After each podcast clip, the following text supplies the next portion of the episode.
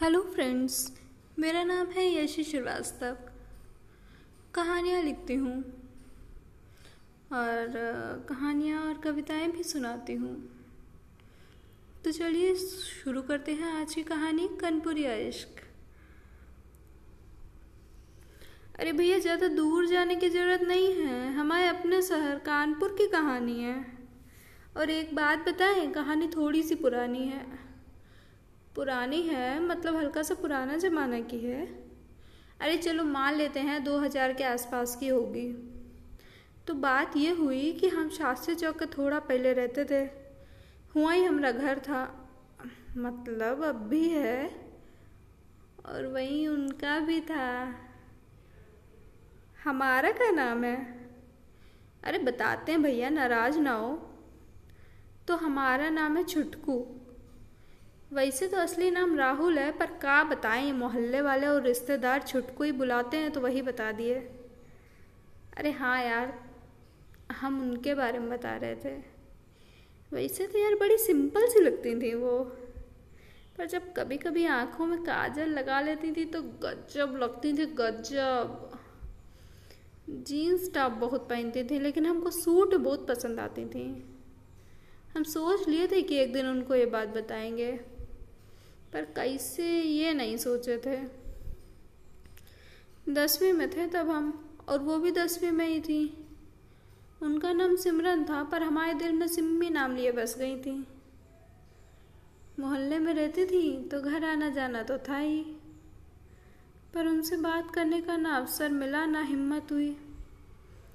बस छत पर बैठे बैठे कभी कभी अम्मा की कृपा हो जाती थी और वो हमें दिख जाती थी। जब वो हमें दिखती थी तो ऐसा लगता था जैसे हमारे भी चारों तरफ वायलिन बजने लगे हैं और गुलाब के फूल खिले हुए हैं। अरे जैसे शाहरुख खान को लगता था भाई, काजोल को देखने से। दोस्तों को इस बारे में बताए तो वो बोले, अबे साले तुम तो प्यार के चक्कर में फंस गए। वैसे बात हम माने नहीं थे, पर जल्दी ही हमको मानना पड़ा कि हमारा दिल उनको देखकर धक धक होता है। उनकी शक्ल देखते ही साला हम सब भुला जाते हैं कि बोलने का वाले थे। बस फिर कहे थे, जुट गए उनको मनाने में। दोस्तों से पता करवा के हम भी उसी कोचिंग में एंट्री ले लिए जहाँ वो पढ़ती थी। तब जाके पता चला साला लड़कों के मामले में बहुत स्ट्रिक्ट थी। बात तो दूर देखती तक नहीं थी किसी को भी। लगा गई भैंस पानी में। पर एक सीक्रेट आपको बताएं, खुशी भी बहुत हुई थी। काहे से उनका पहले से कोई बॉयफ्रेंड नहीं था ना, इसलिए। अब हम अपने निकम्मे दोस्तों की मदद लेके मिशन इम्पॉसिबल को मिशन पॉसिबल करने में जुट गए। तब ख्याल आया जरा ज़्यादा पढ़ें, लड़की के सामने इम्प्रेशन का सवाल था भाई। सो पढ़े बहुत, और इस बात से मम्मी से ज़्यादा खुश और कौन हो सकता था। वैसे तो हम इतने शरीफ नहीं थे, पर उनके सामने एकदम बढ़िया बन जाते थे। हम हर कोचिंग उनके साथ नहीं पढ़ते थे, जिससे उनको ये ना लगे कि हम उनका पीछा कर रहे हैं। आखिर इज्जत का सवाल था यार। एक दिन हमारे दोस्त हमको आइडिया दिए कि यार लड़कियों को गुलाबी रंग बहुत पसंद आता है, तुम ऐसा करो, एक कार्ड पे लिख दो अपने दिल की बात, जो होएगा देखा जाएगा। वैसे पैसा तो हम बचाए थे, पर पिटने का डर ज़्यादा था, इसलिए मना कर दिए। लेकिन वैलेंटाइन डे के एक दिन पहले जब एक लड़का उनको प्रपोज कर दिया तो हमारा खून खौल गया। साला हमारे दोस्त उनको भाभी बुलाते हैं और प्रपोज वो कर दिया।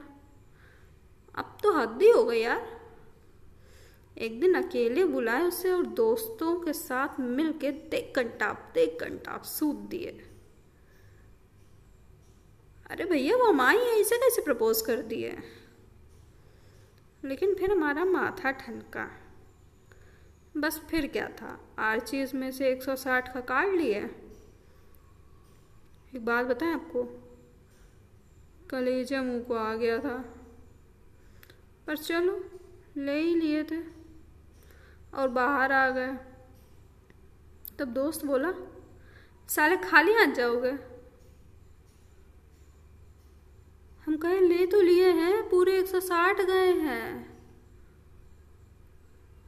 बोला, अबे लड़कियां गिफ्ट मांगती हैं, गिफ्ट, खाली कार्ड से बात नहीं बनेगी। कसम से बताएं, उस दिन यही लगा कि ऐसे तो हम बर्बाद हो जाएंगे। पर फिर बड़ा सोच विचार के एक ब्रेसलेट ले लिए, पिंक पेन लिए और सब कुछ लिख दिए। साला तब हाथ कांप रहे थे, पर हम जांबाज किस्म के थे तो लिख दिए थे।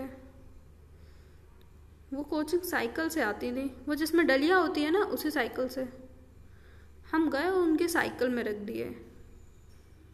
हालांकि हम थोड़े पगलेट थे, काहे से हम साइकिल के पीछे करियर पर रखे थे और वो भी बिना दबाए, और वहाँ से निकल लिए थे। अगले दिन डर के मारे पसीना आ रहा था, पर उनको देख के लग ही नहीं रहा था कि उन्हें कुछ मिला है। तब हमको अपने चूतियापे पे बहुत गुस्सा आया और हमारे दिल के अरमा एक बार फिर दिल में रह गए। लग गया हमको कि कार्ड गिर गया। हमको तब इस बात का इतना दुख नहीं हुआ कि कार्ड उनको नहीं मिला, बल्कि इस बात का ज़्यादा दुख हुआ कि एक सौ साठ रुपया भी चले गए। खैर चलो, फिर भी उनको तो हम देख ही पा रहे थे, यही सुकून था हमें। छुट्टी के वक्त वो पास आई और बोली, औकात में रहा करो। कसम से तब डर के मारे पसीने छूट गए हमारे।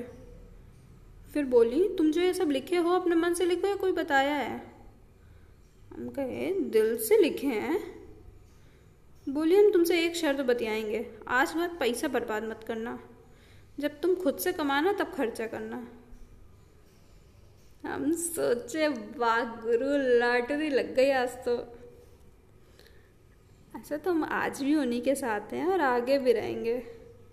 वैसे हमको बात बात में पता चली कि काहे पूछी थी वो कि दिल से लिखे हो या बताए काहे काहे से हम अंग्रेजी में लिखे थे ना, इसलिए। Thank you.